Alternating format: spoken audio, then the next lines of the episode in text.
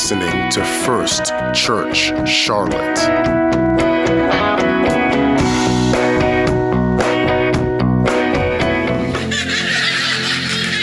Go over there, brother. Go on over there. We're going to see how spiritual he is right now, okay? You ready? Uh, how many of you know Old Stand By Me song?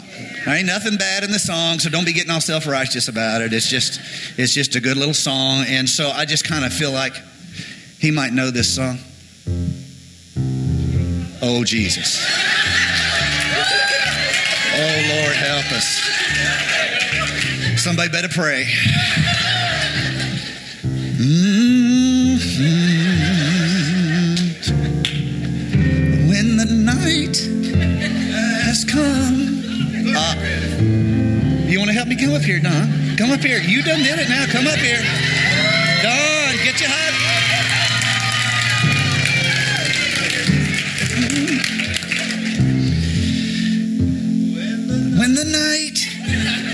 Come. Come on, somebody help me. And the land is dark.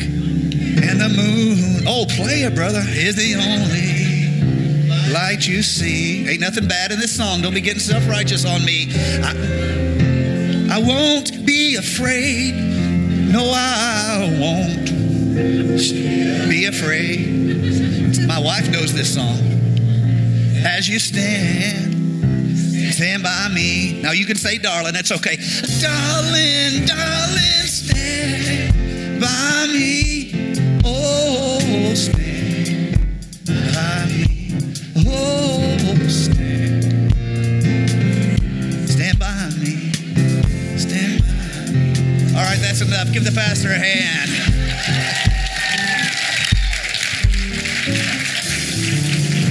He's feeling the spirit over here. He's ready to go. See. Don't worry, I'll have Holly straighten him out later. We'll get him back on Amazing Grace and all that good stuff. Give Nathan a hand. All right, so this is their first Sunday. Make sure you get to know them. Uh, they have, uh, they're great people. They have awesome boys, uh, which will be running around here making themselves at home as is appropriate. And, um, you know, for the first time ever, when someone says Brother Nathan sure can sing, it's going to be true. So stand by me. Here's the thing uh, all of us need support in our life. Can I have a real big amen? You aren't enough. Look at your neighbor. Say, You aren't enough. All of us need support in our life. I'm going to say it again because I'm in the mood. All of us need support in our life. We can't make it simply in the ability of our own strength, of our own talents. We're not smart enough. We're not strong enough. We're not rich enough. Well, some of you are like Don, but the rest of us aren't rich enough. We can't make it in our flesh. We need somebody to help us. That was for everybody here. So I want to take you just for a moment into the life of the Apostle Paul. And I want you to see where he is in his life. Uh, the Apostle Paul has uh, had his initial introduction to the church. He was a persecutor. You guys know the story. He was a persecutor of the church. Uh, he was there when Stephen was stoned uh, in the book of Acts, chapter number seven. Stephen is stoned. And there's this interesting parallel story. I told the 9 a.m. service about it, so maybe I'll, I'll share it with you also. Stephen, uh, when he is about to be killed, the people have decided decided they're going to do violence against him. They're, the Bible says, gnashing their teeth at them. Imagine that. And, and, and he knows he's, he's in trouble. He's going to, uh, he's not getting out of this without uh, at least a lot of damage, probably his life. And he looks up into heaven, and the Bible says he saw Jesus standing on the right hand of God. This is the only time in the scripture where you see uh, God presented as standing.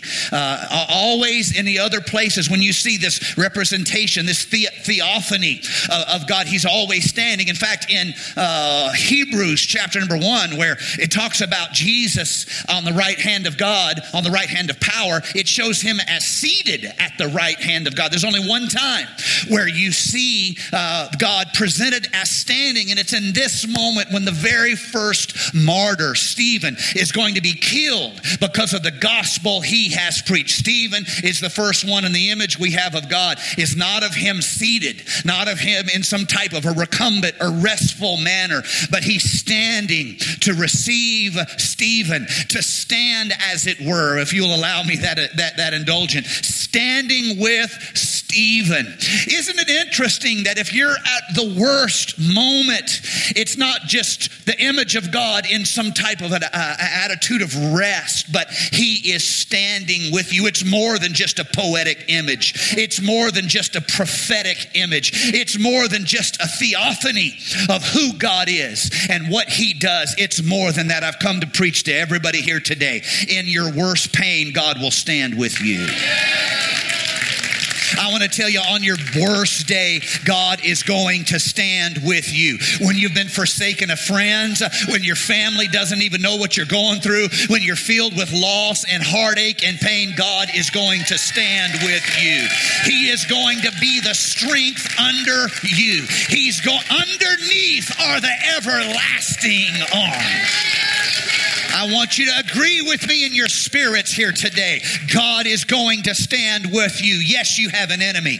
That enemy is the devil, yes, but we have another enemy. That is the flesh that is within us. And we're going to do battle on a regular basis with both the enemy that is against us, the powers and the principalities of the powers of this world. And we're going to do battle against the carnal nature that turns us away from God. I've come with good news. God is standing by you. He didn't ask you to do anything He did not empower you to do.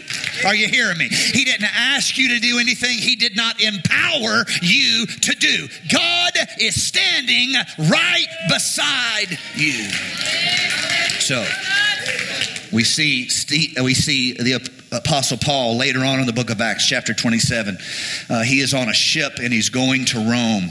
And this tremendous storm, a hurricane, uh, they called it in the Greek Euroclydon, but it's a hurricane, uh, comes through that Mediterranean Sea. And the Mediterranean is a large enough sea uh, to have those huge storms upon. And uh, we, we know them as hurricanes coming off the Gulf, for example, and, and the like. But in the same manner that if the wind's blowing that superheated air off of the Sahara and it's not going off into the Atlantic, but it's either going off to the north. That superheated air meets the cool air over the ocean, the bodies of water, and the heated air hitting the cool air rears it up into the sky. It, it rears up with those thunderheads that go th- uh, tens of thousands of feet high, and out of this churning of the cool and the heat comes the spin, and out of the spin comes the storm, and out of the storm comes the disaster of the people that are in the way of the storm. Here is Paul. Paul is not just in a storm of a natural sense. Paul, in many ways, is, you could say, he's at the lowest point of his ministry. Why? How did this happen?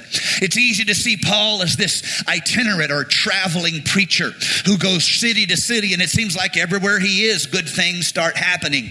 Uh, it seems that way. Uh, he was anointed, he was powerful, he finds hungry hearts, he brings the gospel to them. He is a wise soul winner. Uh, he, he knows how to become all things to all men. He doesn't go to the Greeks as though they were Jews or go to the Jews as though they were Greeks. Uh, he can talk to the philosophers and he can also talk to the sailors. He is a, a, a triple threat, if you'll allow me to use a sports term. He is powerful in God, he is effective in his social connections, uh, and he is committed in his own sense of destiny. When you get those three things together, it is it is though something is an effective and a fervent door has been opened in the spiritual realm. And Paul, he starts in Antioch, but he doesn't stay in Antioch. He begins to travel. He begins to go on missionary journeys, and revival begins to follow him. Revival will follow whoever has those kind of commitments and that kind of anointing. Revival will follow you. Uh, you can be used of God. No, we're not the Apostle Paul, but God can use us for his glory. Does anybody agree with me here today? The Apostle Paul, he, he is met with this tension in the church, and it, it is splitting the church. It, it's this tension in the church, and it's really between Gentile and Jew. And I won't spend much time on it. You guys know the story. It's an important thing to understand because it is the first problem, the first theological storm that the church enters into. It is by far the largest. It causes the most trouble. It almost destroys, in some contexts, it almost destroys what has been started. And um, if it had not been for God's keeping power, uh, it could have turned into something that was enough to destroy the work. But uh, because of God's promise and his destination for the church, the church survives this. But it's huge social tension. How did the Gentiles be allowed into this, this heritage of the covenant of Abraham? How did this happen? It, it's, it's, it's, it's, it's wrong. It just makes us uncomfortable, they would say. And it, it didn't start with Paul, it started with Peter. Peter's the one who saw the vision from heaven, the net let down, and, and, and Peter goes on the record for that, and he opens the door, but not much changes initially. Initially, there's not a lot of Gentiles brought into the faith. And so you get this situation where the, the Jewish influence believers, they can accept Gentiles as long as they are few and without much influence. But when they start getting too large, the problems that seemingly had been settled with Peter flares up all over again. And you see this struggle within the church. And Paul becomes the face of the movement for Christianity for the Gentiles. I'm glad that Christianity is for the Gentiles too, because I am a Gentile. So I'm glad. and so you see this, this, this reality uh, of the social tension, the theological disagreement, uh, the, the, the points of, of, of, of precision between the covenant of Abraham and this covenant of grace through Jesus Christ. And, and it's, it's terrible. And, and Paul uh, really, he, he ends up being primarily a voice to the Gentiles, while other pastors, James and, and increasingly Peter, uh, has a, a ministry that's primarily Jewish. Tension, awkwardness, disagreement. You ever been in a tight a, a building where there's obvious disagreements and it's just tight and everyone's uncomfortable? No one makes eye contact. Everybody stares straight ahead and it's just awkward and tight. That's what they're doing. That's what church is like in these mixed uh, congregations for them. And and Paul has this burden. He said, I would do anything to reach the Jews. I would do anything to reach the, uh, uh, uh, the, the, the, the people from whom I came. He even said this I myself am willing to become a castaway if it would reach the house of my fathers. And so he decides to go back to Jerusalem. Bad idea. Everybody agrees it's a bad idea. Uh, Paul's stubborn, though. He, you're not going to tell Paul anything. And uh, they, they, they send word, you know, to, not to come. And he decides he's coming anyway. And then a prophet comes and prophesies to him and says, Look, if you go, there's going to be trouble. Uh, the prophet doesn't tell him not to go. The prophet says, If you go, you're, you're, you're, you're, you're going to have trouble. You're going to be bound. And so he, he, he, uh, he's stubborn and he goes anyway. He gets there. Uh, the church elders lead, meet him um, and they come up with this plan where he can show he still supports and honors uh, the mosaic and the abrahamic covenants. Um, and he tries to sponsor some people at the, the, the temple but they uh, it doesn't work. And uh, some of the believing converted pharisees were particularly who they were worried about. They come and they're literally going to kill paul in the house of God. Now, uh, imagine that. And Roman soldiers rush in, they save Paul's life. They put Paul in protective custody, and they try to figure out what all the mess is about. You guys know most of the story. If you don't, it's just a, it's, it's very important to the founding of the first century church, and it, it helps us to understand. And so the Apostle Paul is in prison. Why is he in prison? Because the believing Jews want to kill him. It's a problem. This is a low point. Now let me let me point out something uh, uh, obvious to all of you. You guys know this, but I want to remind you. If your enemy doesn't like you, that's one thing, right? Your enemy doesn't like you anyway. So, I mean, you can kind of deal with that. But when someone you love doesn't like you, man, that slips past all your defenses. It's one thing when someone you knows against you talks bad about you, but when someone you thought they loved you, they talk bad about you, it slips past all your defenses. You will never feel more isolated. You will never feel more lonely. You will never feel more spiritually weakened than when you are attacked by the people to whom you have made yourself vulnerable. Yeah.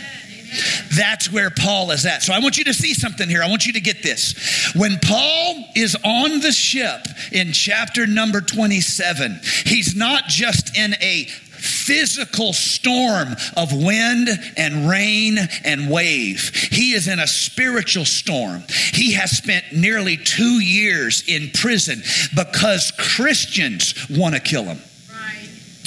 If you think this church was born in all type of kind of goodness and smiles, then you do not you have not learned your church history very well. This was a gospel made for stormy days. This was a gospel made for difficult times. And you see Paul at the he is in a storm. He literally is having to go to to Rome to get trial because he doesn't feel like he can get a fair trial in his own country. He is at the bottom. What do you do at the bottom? When you are in spiritual trouble, that's one thing. When you are in physical trouble, like sickness or illness, that's something else. When you are weak in your body, that's something else. But when you combined all of these things together, it is almost overwhelming. When you are facing spiritual struggle, at the same time you're facing physical struggle, weakness in your body, or sickness, or you're on a fast, if you're facing this kind of a thing, uh, it is as though the whole world has come down upon you like a diamond point press, and it is crushing you because you're in both spiritual struggle and you are weak in your body, you're in pain, you're in weakness, everything is going wrong. That's where Paul is in the bottom of the ship. He is at the low point, the exact bottom of the barrel where he has been rejected by the people who he was giving his life to preach what they believed. They claimed they believed the gospel. He was giving his life to it. He was at the bottom spiritually. Now he's in fasting and prayer, tossed by this storm, and the wind drives them many, many days. And, and Paul says, For days we couldn't see the sun,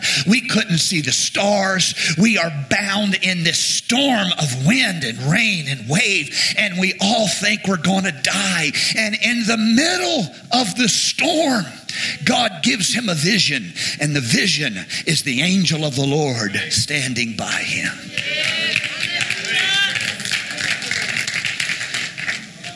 I'm preaching to somebody here today who's going through it, but I'm here to tell you God's standing by you. You're facing confusion. You're facing fear. People who should be on your side have turned against you. People who you thought you could trust, you no longer think you can trust them. Hear me. God is right beside you. Some of you are facing sickness in your body. You're weak. You're tired. You're living with pain.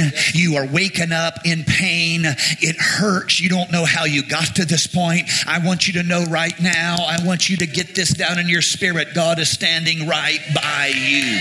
You are not alone. You are not alone. You are not alone.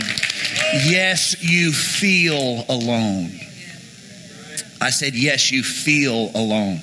Um, I think one of the most effective tools against people of faith is to convince us that we are indeed alone. Uh, I think one of the most effective weapons that the enemy has against us is to isolate us. Because in weakness, we become uh, susceptible to trials that we would have never felt in strength. Uh, when you feel like you're alone, there is a very high probability that you will quit. The enemy won't have to defeat you, you will quit. If you feel isolated enough, you will quit. Not because the enemy has defeated you. You have not been defeated. But because when you're alone, you have a much higher probability of giving up on what you have been called to do. I want to remind all of you who do anything for the Lord. I want to remind all of you who serve the Lord in any way. I want to remind all of you who volunteer in some way or you witness in some way, whatever you do. I want to tell you right now, and I want you to get this down in your spirit God sees everything you do. God sees every tear you cry, He hears every prayer you pray. God sees what you do to support. You say, All I did was give a cup of cold water in Jesus' name. I'm saying, Welcome to the club. God sees exactly what you are doing, God sees everything.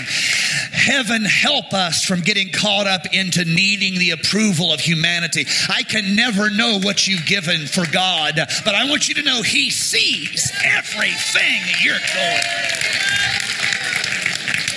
I love a story. There's a story, an illustration from the construction of the great uh, architectural uh, wonder of the of the ancient world we know as the Parthenon that's in Greece. Uh, it's that building with all the ionic columns, the beautiful columns, and then the the the the, the, the roof built upon those columns. And uh, in the building of it, one of the builders was a, a very devout man. He was a, a, famous sculptor. I believe his name was Phineas. Uh, I couldn't remember it in the 9 a.m. service, but I think it just came to me. I, I think his name was was Phineas. He was a fa- famous sculptor, one of the best who's ever lived. And they, they contracted him to sculpt the faces that are on the front of that Parthenon structure. Uh, the columns come up, and then there's that triangle, if you look at the front of it, and that, that is the roof uh, architecture. And all across the front of that, there was uh, faces that were carved in that. And what was interesting is he did not simply carve the front of the face, he did the whole thing. He, he spent as much much time on the back of those uh, those the, those those sculptures as he did on the front. And they asked him, "Why would you do that? The only thing anybody's ever going to see is the front. Why would you spend just as much time on the back?" He said, "Oh no, you're wrong." He said, "Somebody will see. God will see." I do the front of it for you. I do the back of it for God. Let me tell you, there is in all of our lives things we do for God, and some of it we get credit for, and some of it we don't. But if you can live your life like you're going to do it all for God, you will have a blessing of purpose and anointing upon you if you're praying and no one shows up, you pray like the whole house is there. If you're praising and no one else is praising, you praise as though God is there. Some of it's for others, but all of it is for God.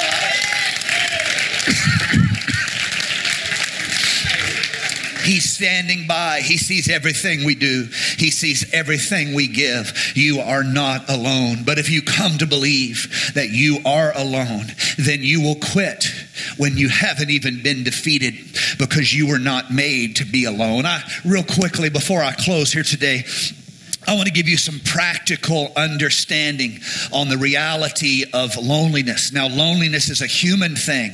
All of us will feel some of it in times of our life. That's first of all, but it's also it's also not just true uh, in the sense of we are all human, but it's also true in the sense of ministry. If you try to do anything for God, uh, you will be you will be sometimes discouraged. You will be sometimes uh, set back. Uh, you will feel uh, like no one else has the vision. You'll feel like no one else appreciates what you're doing. That's part of leading. Uh, all of you who do anything for the Lord, you will feel that way. We need to, all of us, have an understanding, a biblical understanding on how to overcome these feelings of, of loneliness because if we don't, then we will quit and we haven't even been defeated. I know I'm repeating myself. I want you to get it.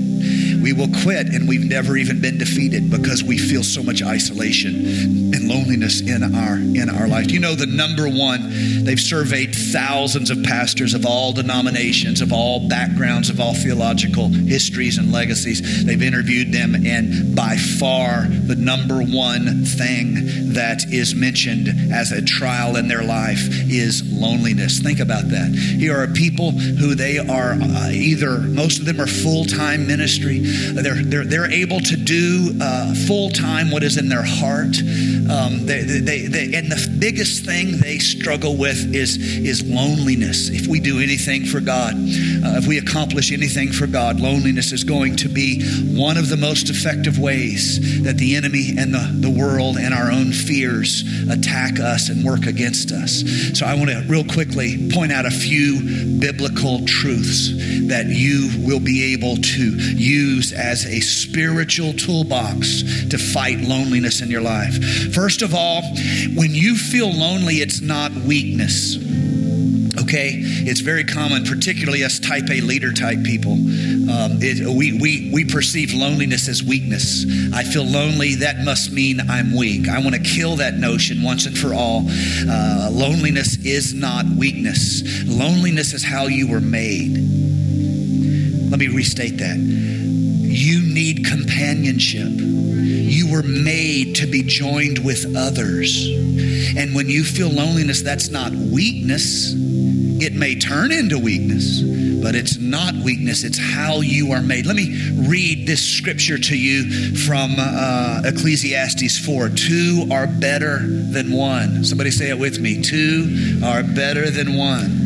They have a good reward for their labor. For if they fall, one will lift up his companion. But woe to him who is alone when he falls, for he has no one to help him up. When you desire friendship, when you long for fellowship, when you desire companionship, that does not make you weak. That is how you were made. Even in the harshest environments of the human experience, where the most antisocial, the most dysfunctional people in the world are all gathered up, we call it prison. When you gather them, even in a place like that, the worst punishment you can give to somebody is solitary confinement. That's how much we need other people. If we don't have other people, we literally start becoming. Uh, we, it's almost like we start dealing with mental health problems we would never deal with. It's like we start breaking down in our psychology. You need other people. God designed you that way. It is not weakness. Number two, the second biblical truth you need to have in your life God understands your loneliness. He's not just the supreme being, but He took on flesh and became like as we are. And He was in all points tempted, yet emerged victorious from temptation as our eternal victor. He knows what it is to be alone. He's not just looking at you confused, saying, How could you ever feel that way?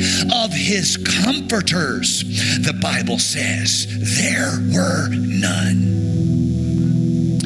Knows what loneliness feels like. He made you the way you are. He understands the way you feel. When he cried on the cross, Eli, Eli, Lama Sabachthani, he cried, My God, my God, why hast thou forsaken me? He knows how you feel. He's walked the road. You are not alone. He knows. First of all, you were made to need others. Second of all, God understands your loneliness. Third of all, God prepares families in which He places people. That family is called the local church. And I am a huge believer in the local church. The local church is God's plan to influence a community. Local church is God's plan to have a Christian charity culture perceived among a generation. The local church is God's plan. There is a place for you and your talents and your abilities in a local church. Some of you are blessed with great families who uh, love you and uh, accept you, and you are rich in that regard. Some of you do not have that kind of a blessing, and your families are either non existent or they're awkward and riven uh, through troubles and disagreements and the like. I want you to know this whether you are blessed with family or you have no family, God has made you a family and He has placed you within that family. God wants to use your talents in this local church. God wants to use your capacity to love other people in this local church. And a family is a place where you're accepted. You don't have to ask whether or not you belong there, honey. You're in the family. Love this scripture. This is one of my absolute favorite scriptures in all the Word of God. This is Psalm 68, verse number 5. A father of the fatherless, a defender of widows, is God in his holy habitation. Hear this God sets the solitary in families. God sets the solitary in. Fa- oh, I'm going to say it again. I just, it's blessing me. God sets the solitary in families.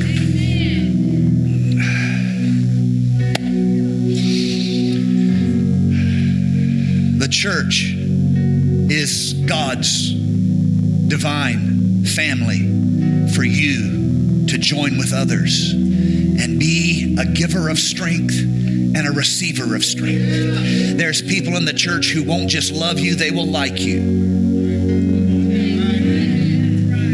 I get tired of churches talking about how we love everybody, but then they act like they don't like anybody but themselves. Hear me today. You will not go over somebody's house who loves you but doesn't like you. You won't go. On the other hand, you'll go to somebody's house who they don't love you but they like you. Don't act like that does not matter.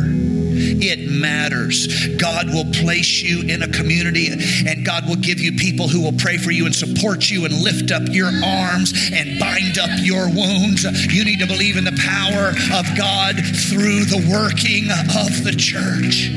So that's number three. That's number three. And uh, next, I want to say to you that if God has in some way uh, set you in a life where there's a lot of seeming isolation in your life, it might be because God is wooing you into a close relationship with Him. Paul says something to widows. Paul writes a direct word to widows in his letter to Timothy. And he says, uh, if the, to, to, she who is a widow and left alone, uh, she trusts in God and continues in supplications and prayers night and day. What are you talking about, Paul? God is your completion. Know what we do with people who join, a, we join together other people? People make us complete. When you are not made complete in a human relationship, you need to see that as a divine invitation to make you complete in a divine relationship. This is the house where you can be drawn close to God and you can become friends with God. Will God really help us? Will God really be with us? Fear not, Isaiah writes, 41 and 10, for I am with you. Be not dismayed, for I am your God. I will strengthen you. Yes, I will help you. I will uphold you with my righteous right hand. I want you to know you are not alone. God said He's going to be with you, and even today, He stands by you.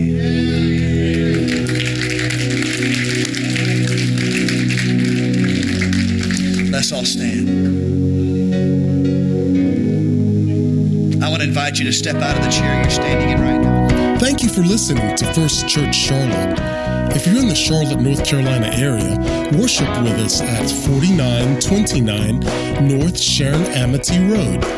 For information about service times, church ministries, and so much more, visit us online at firstchurchclt.com. If you would like to support our efforts, text GIVE to 704 445 5353. We pray God's richest blessings to you. Come worship with us.